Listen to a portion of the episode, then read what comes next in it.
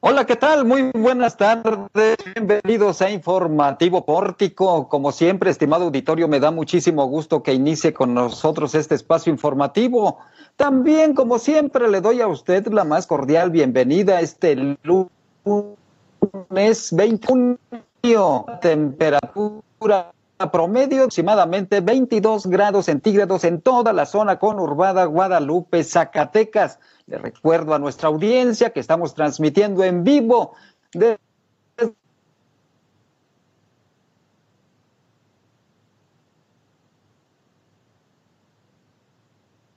En mi internet.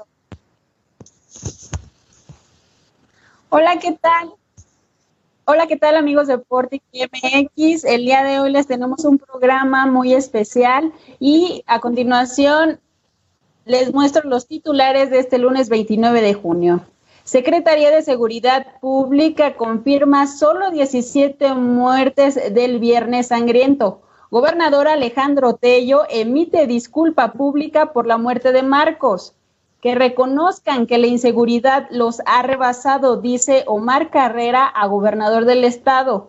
Presidencia no emitió permiso al circo del bordo, asegura a la heroica En la bitácora del coronavirus, alcalde del Taltenango realiza un llamado tras primer caso de COVID-19.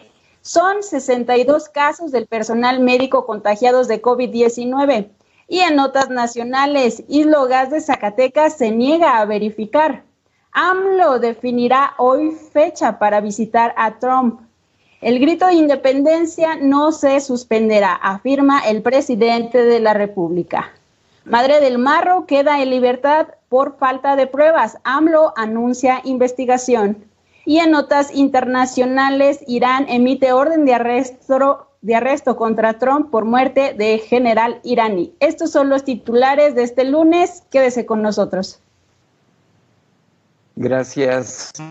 Landy, ahí está la invitación de Landy Valle Macías para que usted permanezca aquí en Informativo Pórtico esta tarde de lunes. Una tarde, la verdad, muy agradable en Zacatecas, en toda la zona conurbada.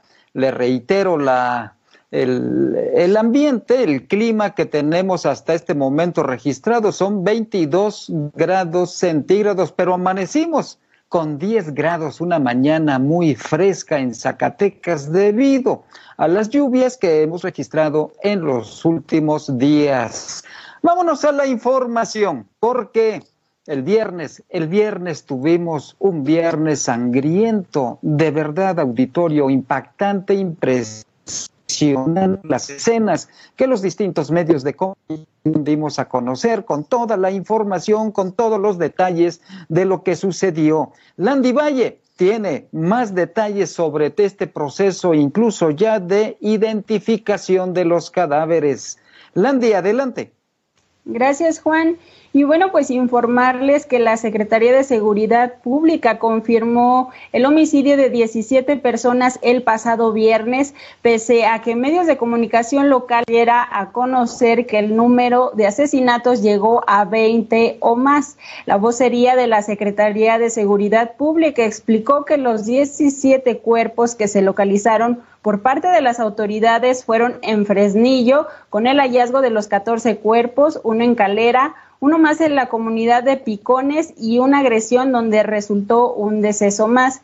Reiteraron que no hubo más hallazgos en ningún otro municipio. Pese a que medios manejaron la información de un enfrentamiento en el municipio de Juan Aldama, esta información fue negada por las autoridades y a continuación les cito la declaración que nos hicieron. Un diario local impreso manejó cuatro muertos en un enfrentamiento y no es verdad.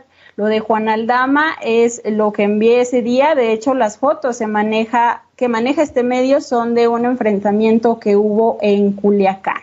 Cabe destacar que la Secretaría de Seguridad Pública dio a conocer que el pasado viernes en el municipio de Juan Aldama se tuvo el reporte de un domicilio dañado en donde solo se tuvieron daños materiales. No hubo personas sin vida y reiteraron que las fotografías que estaban circulando en diversos medios no correspondían a un evento registrado en el estado de Zacatecas.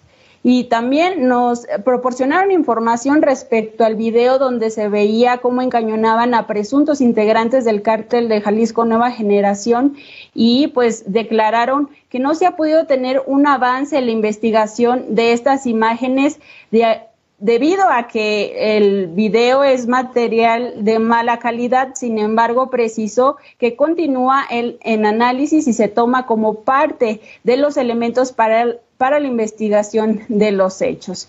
Y bueno, también el día de hoy la Fiscalía General de Justicia de Zacatecas dio a conocer que ya son 11 personas identificadas de las 14 localizadas en el municipio de Fresnillo el pasado viernes. De estas, siete son residentes del municipio de Juan Aldama y cuatro son de Miguel Ausa. Hasta el momento solo se han entregado 10 de las víctimas y hasta este lunes quedan por identificar tres de los cuerpos. En el reporte se destacó que todas las víctimas son del sexo masculino y de acuerdo a las necropsias se determinó que 12 de ellas murieron por asfixia, por estrangulamiento, uno por disparo con arma de fuego y uno más por traumatismo cráneoencefálico, Juan. Qué impresionante capacidad de brutalidad para asesinar a las personas, encobijarlos y, e irlos a tirar a la vereda de un camino en el municipio de Fresnillo. Y llama la atención esto porque los cuerpos, he dicho, son originarias de dos municipios alejados de Fresnillo. ¿Y por qué llevarlos a la ciudad de Fresnillo para tirarlos ahí literalmente. Eso, naturalmente, que es un mensaje entre cárteles que se disputan la plaza, pero es un detalle que hay que tomar en cuenta para el análisis de la seguridad pública y de la confrontación de cárteles en este escenario violento que estamos viviendo en Zacatecas. Este día, el gobernador del estado, Alejandro Tello Cristerna, dictó una conferencia de prensa virtual durante la mañana, acompañado por el secretario de Salud del gobierno del estado, el doctor Gilberto Breña Cantú. Jesús de Ávila tiene los detalles y hay sobre todo también un pronunciamiento del gobernador sobre una disculpa pública. Adelante Jesús, buenas tardes. Muy buenas tardes Juan y muy buenas tardes a todo nuestro auditorio de hoy lunes y es que precisamente en un oficio fechado del 26 de junio de este año, el gobernador del estado, Alejandro Tello Cristerna, emitió una disculpa pública a la familia de Marcos, este joven que lamentablemente falleció en, en, los hechos de violencia en la Unidad Académica de Derecho de la UAS hace aproximadamente más de un año. Y es que confirma en este oficio que fue personalmente al domicilio de la familia García Benavides a disculparse tanto con los padres como demás familiares por el actuar de los policías de, de, las corporaciones de seguridad del Estado. Además de que, de que pidió una disculpa por algunas declaraciones que realizó eh, pasado este día a los medios de comunicación, según esto por información errónea que él tenía en sus manos. Por lo tanto, pidió una disculpa tanto a la, a la sociedad como a la familia García de Benavides por estos lamentables actos. Y pues bueno, dentro de, de este marco de la seguridad también hubo un pronunciamiento por parte de un diputado y mi compañera Landy tiene más información al respecto. Gracias, Jesús. Y bueno, como lo mencionabas, el diputado del Partido Movimiento Nueva Regeneración Nacional, Omar Carrera Pérez, realizó un llamado al gobernador del estado, Alejandro Tello, y el secretario de Seguridad Pública, Ismael Camberos Hernández, para que soliciten públicamente a la federación que se haga cargo de la seguridad de Zacatecas. El morenista recalcó que su postura no es tema de partidos políticos, sino de un asunto en el que no se le ha dado resultados a la ciudadanía, luego de que el gobernador se comprometiera al combate de la inseguridad si ganaba la gobernatura, Omar Carrera puntualizó que a más de tres años esto no se veía reflejado. En este sentido y derivado de los hechos que se registraron en el municipio de Fresnillo, el diputado comentó que no había una contención y estrategia en el tema de seguridad. Vamos a escuchar lo que dijo. Que se reconozca que el tema de seguridad los ha rebasado, que ya no se puede, y que se solicite públicamente a la federación que se haga cargo de la seguridad del Estado. No basta el decir que tenemos a la Guardia Nacional, porque también ha habido sus asegúnes, pero sigue siendo responsabilidad del gobernador, de sus funcionarios y de este gobierno que ya solamente le queda un año en el servicio. ¿En el ámbito nacional también estaría rebasada la inseguridad?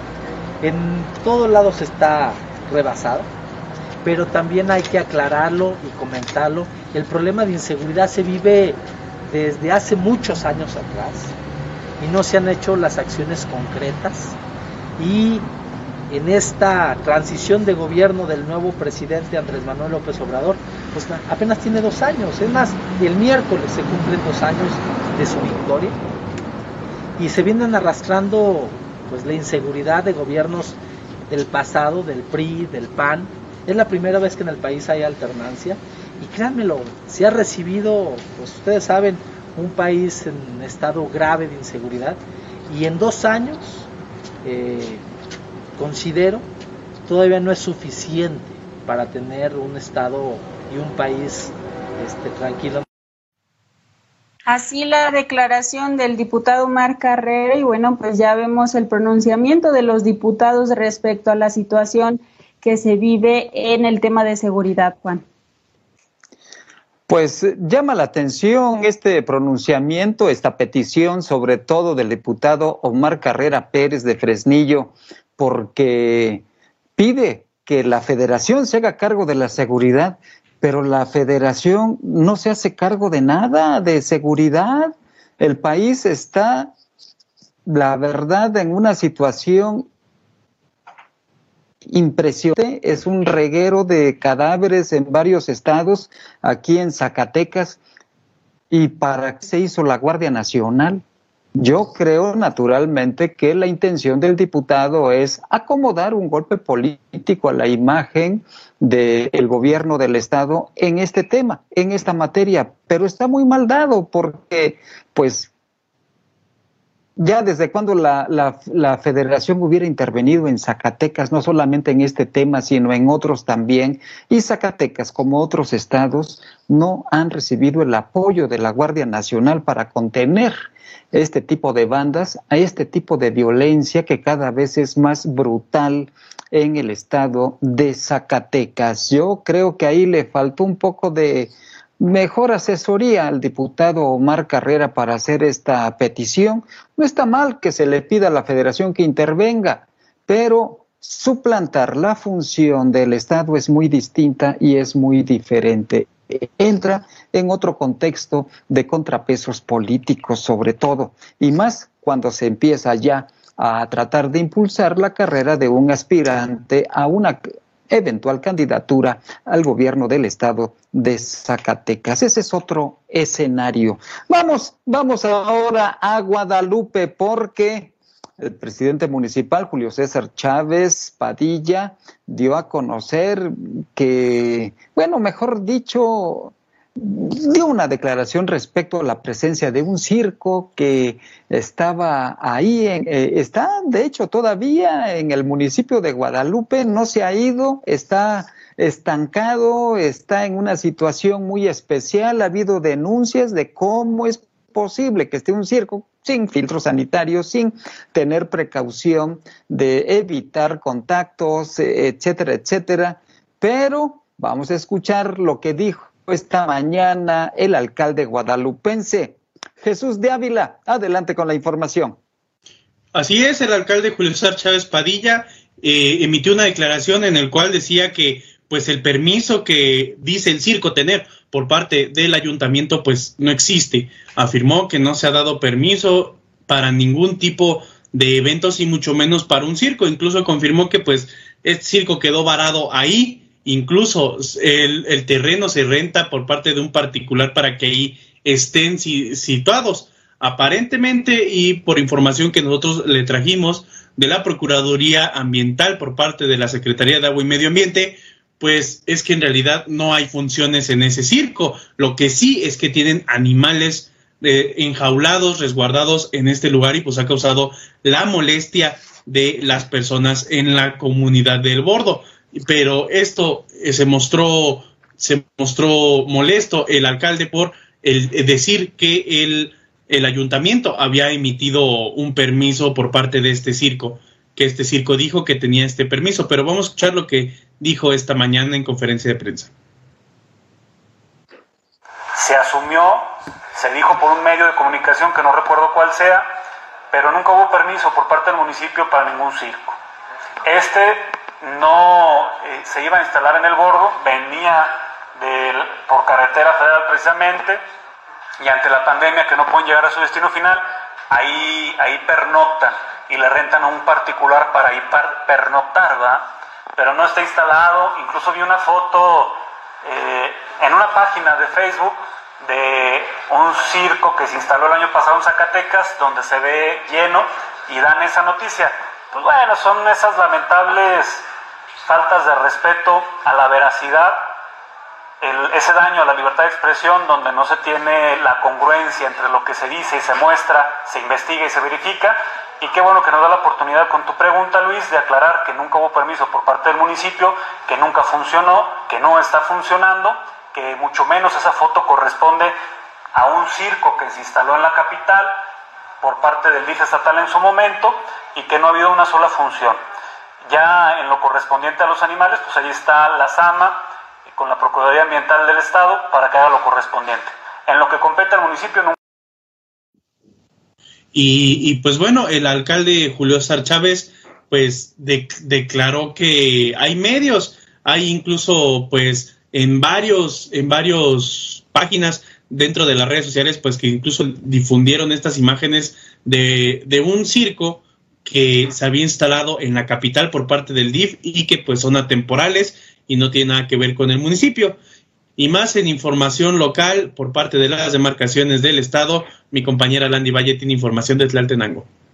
Gracias, Jesús. Y bueno, a más de 100 días de no tener un solo caso positivo por COVID-19, el municipio de Tlaltenango reportó su primer paciente con este padecimiento, por lo que el alcalde Miguel Ángel Varela Pinedo exhortó a la ciudadanía a seguir las medidas sanitarias.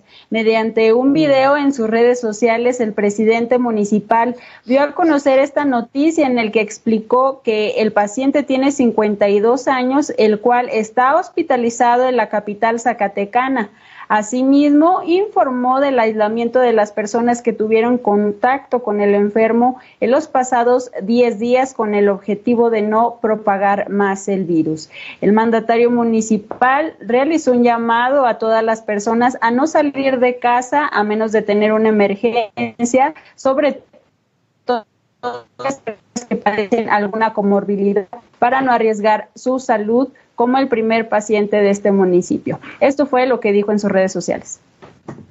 Llegue a la conciencia de personas que puedan tener estos síntomas, eh, aquella, aquellos que sean, lo digo respetuosamente, que les dé mucho por tomar, que tengan algún tipo de problema de alcoholismo, que tengan hipertensión, que tengan problema de diabetes, del riñón, del hígado, un problema pulmonar, un problema digestivo, de manera general una enfermedad crónico-degenerativa, eh, decirles que por favor estas personas que lo padecen deben de ser las personas que menos deben de salir, que más se deben de guardar en sus casas, que deben de salir en caso de que sea una emergencia como el, ir a, consumir eh, alimento, a comprar un fármaco o cosas por el estilo de plano, algo urgente. De ahí más se recomienda a todos ustedes que se guarden para evitar que ahorita, si el bicho se encuentra este, propagándose en el municipio, evitar que esas personas sean las que más daño se ocasionen y que después pudiera, no tengamos que tener vidas que lamentar en ese sentido. Lo digo porque este caso eh, sintomático, esta persona confirmada de Tlaltenango, sí tiene alguno de estos padecimientos y es obvio que esto genera que pueda ponerse grave su situación. Bendito Dios se encuentra estable. ¿Y esto qué significa, amigas y amigos? Esta persona no ha salido del municipio, no ha salido a otro estado, no ha salido a otro país. ¿Qué significa que alguien que haya venido de la Unión Americana o de otros estados de la República o que haya salido de viaje y, al regresar viniera este mm, sin síntomas pero con propagado de coronavirus pues es obvio que eso qué significa que no es por naturaleza que no es la única persona que está infectada de coronavirus y bueno, en más detalles respecto al comportamiento del COVID-19, mi compañero Jesús de Ávila nos tiene más información. Muchas gracias, Landy. Esta mañana el secretario de Salud de Zacatecas, Gilberto Breña Cantú, señaló que existen 62 casos positivos de coronavirus que provoca el COVID-19 en el personal médico del estado, de los cuales, pues lamentablemente, dos han perdido la vida. Entre el personal se encuentran médicos, enfermeros, radiólogos, nutriólogos y personal de apoyo de los hospitales. Eh, afirmó el titular de, de los servicios de salud de Zacatecas que desde el principio de la pandemia se envió a resguardo domiciliario al personal médico que presenta algún impedimento de salud frente al tratamiento de pacientes con COVID-19, como aquellos que presentan alguna comorbilidad como diabetes, hipertensión y obesidad. También en esta, en esta rueda de prensa por la mañana, pues confirmó que actualmente existen 11 pacientes intubados en distintos hospitales del el estado. Vamos a escuchar lo que dijo esta mañana. Tres, dos intubados en el Hospital de Fresnillo del Seguro Social, tres intubados en el Hospital General de Zacatecas y hay cinco intubados en la UNEM de urgencias. Ahora esto va variando de un momento a otro, o sea, lo que se trata es de que el paciente esté el menor tiempo intubado, pero tenemos en la UNEM pacientes que tienen ya 17, 20 días de estar ahí hospitalizados, 22 días, entonces se trata de que esto es una cuestión dinámica los que están intubados se trata de bajarles la sedación, ver si toleran ya sin estar con el tubo y se les pone las puntas nasales. Pues también señaló que actualmente existen 862 casos positivos de COVID-19. Únicamente en junio, este mes de la nueva normalidad, hubo 560 casos más de COVID-19. Y pues también se dio a conocer esta campaña que a partir de hoy estará circulando, que es cubrebocas obligatorio, el cual pues exhorta a la ciudadanía a aportar el cubrebocas en lugares públicos como el trabajo, la oficina, centros comerciales, instituciones bancarias y lugares donde se interactúe con grupos de personas. Sí, es muy importante seguir manteniendo esta política o este esta especie ya de rutina de que sea el cubreboca, que sea ya obligatorio. Sobre todo en este pico alto de la pandemia, estamos en un comportamiento muy, muy a la alza de la pandemia. En Zacatecas se están generando arriba de, en promedio de 22, 25 casos, hemos llegado a 35 casos incluso algún día pero es el promedio que venimos ya generando en este comportamiento durante prácticamente dos semanas que llevamos a la alza del COVID-19 en el estado de Zacatecas. Y ahora contra Altenango que afortunadamente no había resentido los embates de algún contagio, hoy se registra, pero si las autoridades municipales y los ciudadanos actúan responsablemente, no tendrán mayor problema en Tlaltenango. Esperemos que así sea. Mientras tanto, en la zona conurbada, que es la zona de mayor aglomeración ciudadana y social, sí es importante que mantengamos estricto comportamiento de responsabilidad. Usemos el cubrebocas. Todavía hay muchas personas que no lo utilizan de todos los rangos de edades, desde jóvenes, adolescentes, adultos, personas mayores y creo que es falta de responsabilidad cuando estamos en un escenario de contingencia, de contingencia, de, de alerta máxima en el estado de Zacatecas. Gracias Jesús. Y voy ahora con Araceli Martínez, que tiene información sobre una verificación a la que está renuente el grupo Islo de Zacatecas. ¿Cómo está esta información? ¿Cómo se generó, Araceli? Buenas tardes. Hola, ¿qué tal, Juan? Muy buenas tardes a ti y a la audiencia que ya nos acompaña. Eh, así es, eh, como cada lunes en la conferencia matutina del presidente Andrés Manuel López Obrador, se presentó el quién es quién en los precios de los combustibles.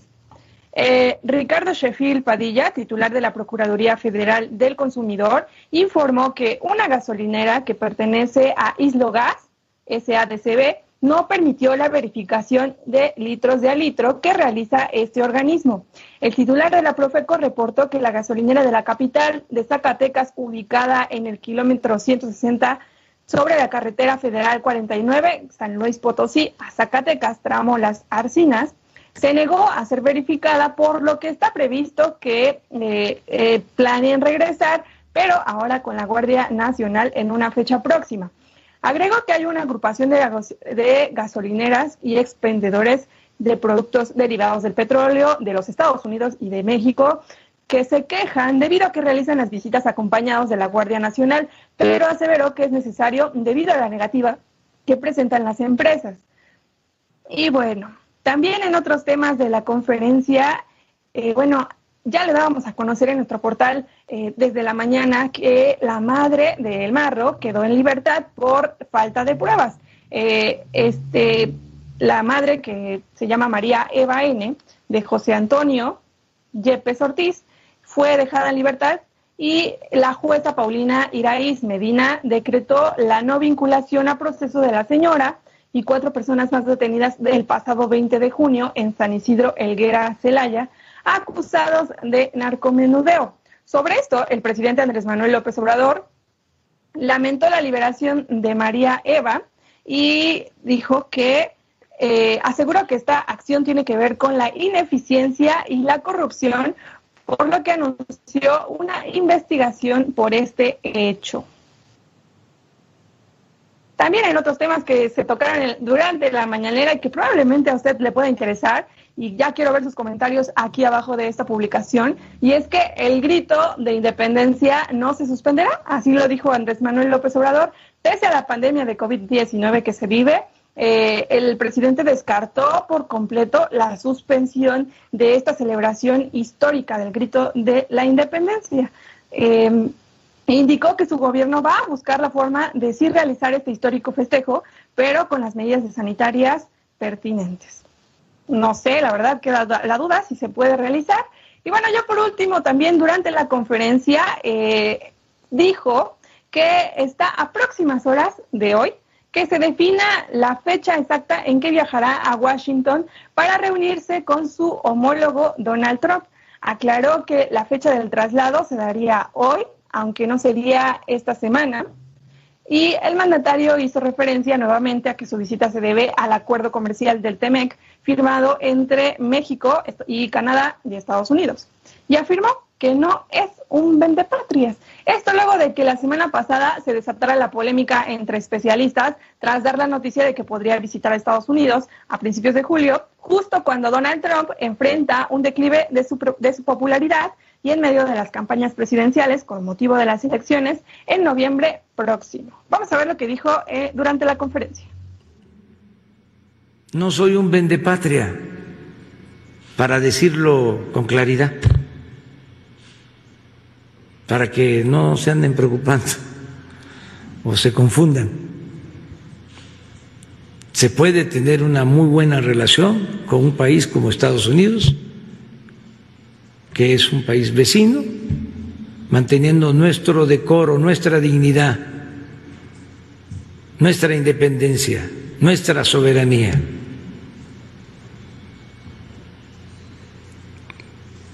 Y acerca de las remesas de Europa, a ver si en, un lunes que nos expliques, eh, nos informes. El próximo mes que toca. ¿Sí? De acuerdo ¿Y le acompañará prensa mexicana eh, a, este, a esta gira? Eh, ¿Irá prensa? Pues sí, los que quieran ir sean este, invitados, nada más que pues ya no es tampoco como antes que iban dos aviones, ¿no? Este, uno donde iba el presidente y su gabinete, sus invitados especiales.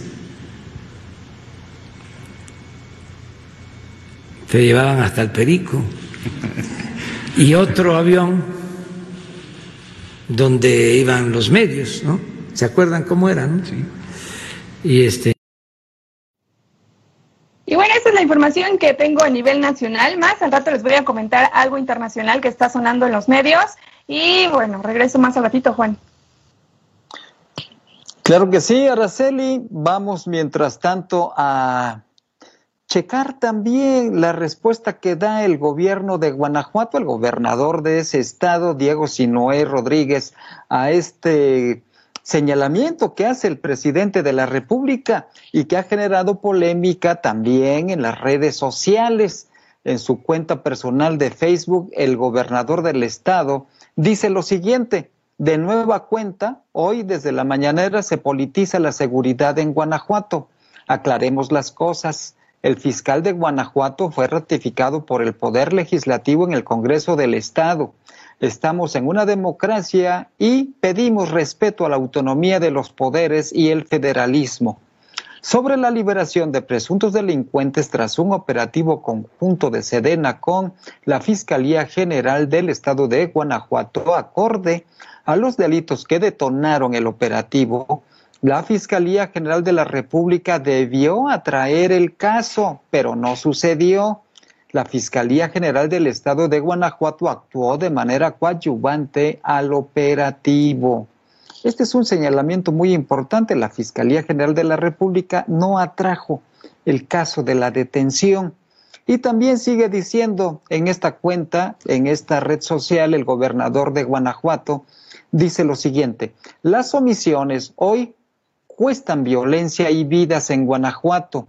Hemos decidido actuar y desde el ámbito de nuestra competencia, sí combatir al crimen con una positiva coordinación con la Sedena, CEMAR y la Guardia Nacional. Sin embargo, la liberación de presuntos criminales relacionados a la delincuencia organizada es señal de que esta decisión no se comparte con todos los órganos del gobierno federal. Solicito, dice el mandatario guanajuatense, que la Fiscalía General de la República despliegue e instale en Guanajuato ministerios públicos de CEIDO para la integración de carpetas de investigación del orden federal en nuestro estado. Ahí está, estas puntualizaciones que hace sobre declaraciones del presidente de la República, el gobernador del estado de Guanajuato, y que son importantes, por supuesto, para el análisis de lo que ha sucedido, porque si solamente nos vamos con una sola versión, hay que ver el contexto de las partes involucradas, por supuesto, y en este caso también el derecho de réplica y de presencia mediática del gobernador guanajuatense, que esto también es importante, importante. Voy a hacer ahora un enlace telefónico hasta Querétaro. Querétaro, ahí se encuentra ya lista para informar a nuestra audiencia Fátima Ivette Gómez Vargas desde Pórtico, Querétaro. Fátima, buenas tardes. Hola, muy buenas tardes. Los saludamos desde Pórtico, Querétaro, para comentarles acerca de información generada en este estado y es que esperan ingenieros civiles recuperar el 30% de empleo para afiliados del Colegio eh, de Ingenieros Civiles del Estado de Querétaro. Esto durante la primera quincena del, del, mes de julio y con las licitaciones que se realizarán en obra pública, esperan es rescatar el 30% de este empleo, tanto de empresas como de profesionistas independientes. Así lo señaló Sergio Camacho Hurtado, presidente de este colegio. Y es que explicó que con la inversión anunciada por el gobierno del estado de 2 mil millones de pesos en obra pública, ha iniciado el proceso en materia de infraestructura educativa. Es decir, este, esta inversión que anunció el gobierno del estado se irá a este sector y es con lo que pretenden reactivar la construcción en el estado. Sin embargo, pues también sabemos que el año que entras es un año complicado, puesto que es electoral, así es que van a estar muy apretados para poder aplicar la obra pública y poder realizar todo, todo en tiempo y forma antes de que se, se nos lleguen los tiempos electorales. También habló de los jóvenes que este año van a egresar de, eh, de la carrera de ingeniería civil y a quienes están dándoles la oportunidad en el colegio para integrarse pues en lo que se vaya generando, ya que el panorama privado pues se ve todavía muy complicado. Pues sí, estaremos pacientes para ver cómo se viene dando ese comportamiento, Fátima. Así es, el tema de la construcción aquí en Querétaro es uno de los más importantes porque ha dado mucho empleo y trabajo durante los últimos 10 años por lo menos. No, y además el desarrollo que ha tenido Querétaro es también gracias a esta gran actividad de la industria de la construcción, Fátima. Así es, es correcto, y pues ya estaremos viendo aquí, gracias a, esta, a la obra pública, se va a poder reactivar una parte en lo que se reactiva la parte privada. Gracias, Fátima, nos escuchamos mañana, por supuesto. Claro que sí, hasta mañana, un saludo. Es Fátima Ivette Gómez Vargas desde Querétaro, Querétaro, y regreso con Araceli Martínez sobre esta información internacional que tenemos pendientes. Adelante, Araceli. Gracias, Juan. Y bueno, eh, Irán ha solicitado a la Interpol la detención del presidente estadounidense Donald Trump y otros 35 responsables estadounidenses por la muerte en enero de un general iraní en un ataque con dron en Bagdad, así lo informó el fiscal general este lunes. Usted recordará el asesinato de Qasem Soleimani, eh, jefe de la fuerza Quds, eh, y él, murió el 3 de enero en un ataque con dron cerca del aeropuerto internacional de Bagdad. El fiscal de Teherán, Ali Al-Qassemir, explicó que esos 35 responsables político-militares de Estados Unidos en el asesinato del general Soleimani. Y bueno, recordar que una notificación roja de Interpol él tiene el más alto nivel de alerta y es una solicitud a fuerzas del orden de todo el mundo para localizar y detener provisionalmente a una persona en espera de extradición, entrega o acción judicial similar. Entonces hay que esperar cómo se mueve esta información. También, si no, ¿a quién va a visitar Andrés Manuel López Obrador, Juan? no, no vayan a arrestar a Donald Antes de la visita. Antes de la visita, ¿no? Y luego, ¿qué hacemos ya con los boletos comprados? y toda la fiesta puesta para la firma, no, no, no. Por cierto, eh, no hay vuelo directo a Washington, así que el presidente Andrés Manuel López Obrador tendrá que hacer una escala, pasar aduana, Creo que en el aeropuerto de Los Ángeles me parece que ahí va a ser la escala, Ara.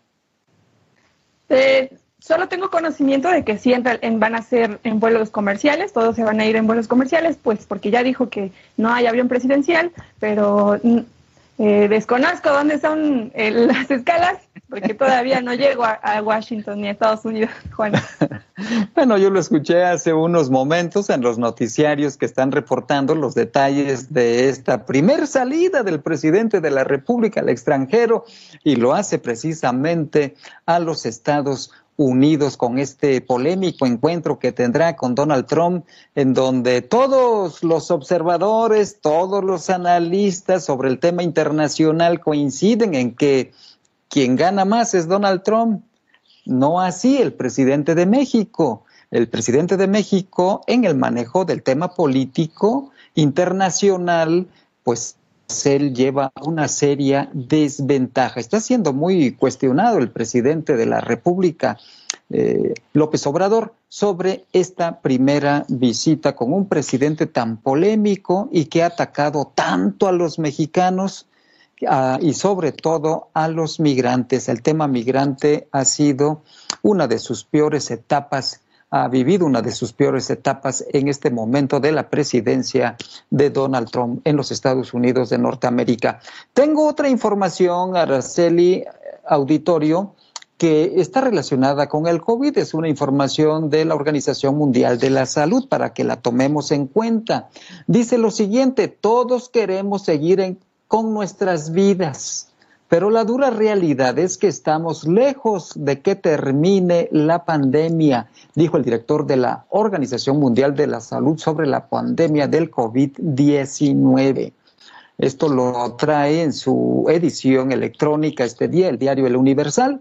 Dice lo siguiente, la pandemia de COVID-19 que se reportó por primera vez hace seis meses en China está lejos de haber terminado, dijo este lunes el director de la Organización Mundial de la Salud, Tedros Adhanom Ghebreyesus.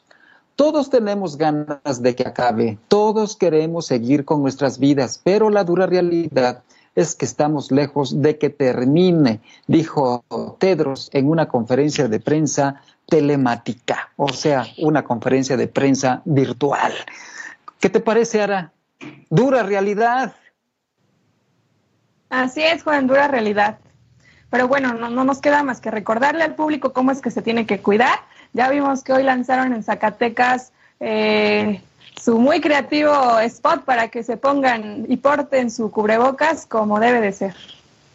Y estaremos reproduciendo ese spot naturalmente para que contribuya al mejor cuidado de la salud frente a esta pandemia que tenemos en Zacatecas. Y finalmente le doy a conocer que Germán Valdés ya no era ese pachuco con guitarra en mano, no lucía pantalones amplísimos y sacos que le llegaban hasta las rodillas, la cadena del reloj que le colgaba sobre la altura del dedo gordo del pie había quedado en el pasado.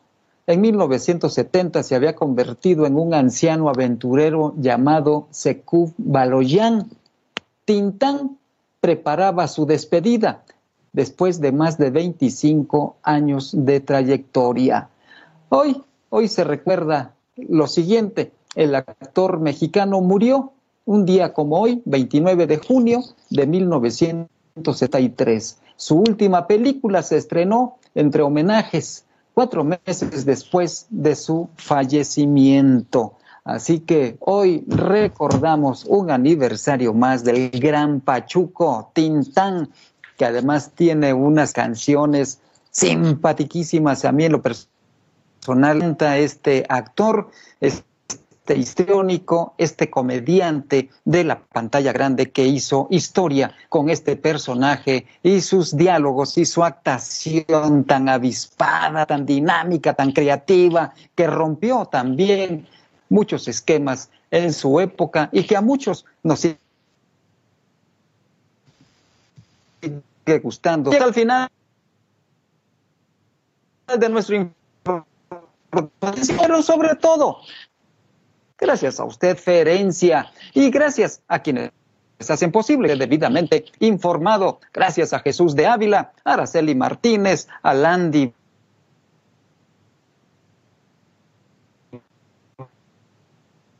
Valle de Maravillas, y a veces Ah, soy Juan Gómez, cuídese mucho, se cubre boca. Coma rico y hasta mañana.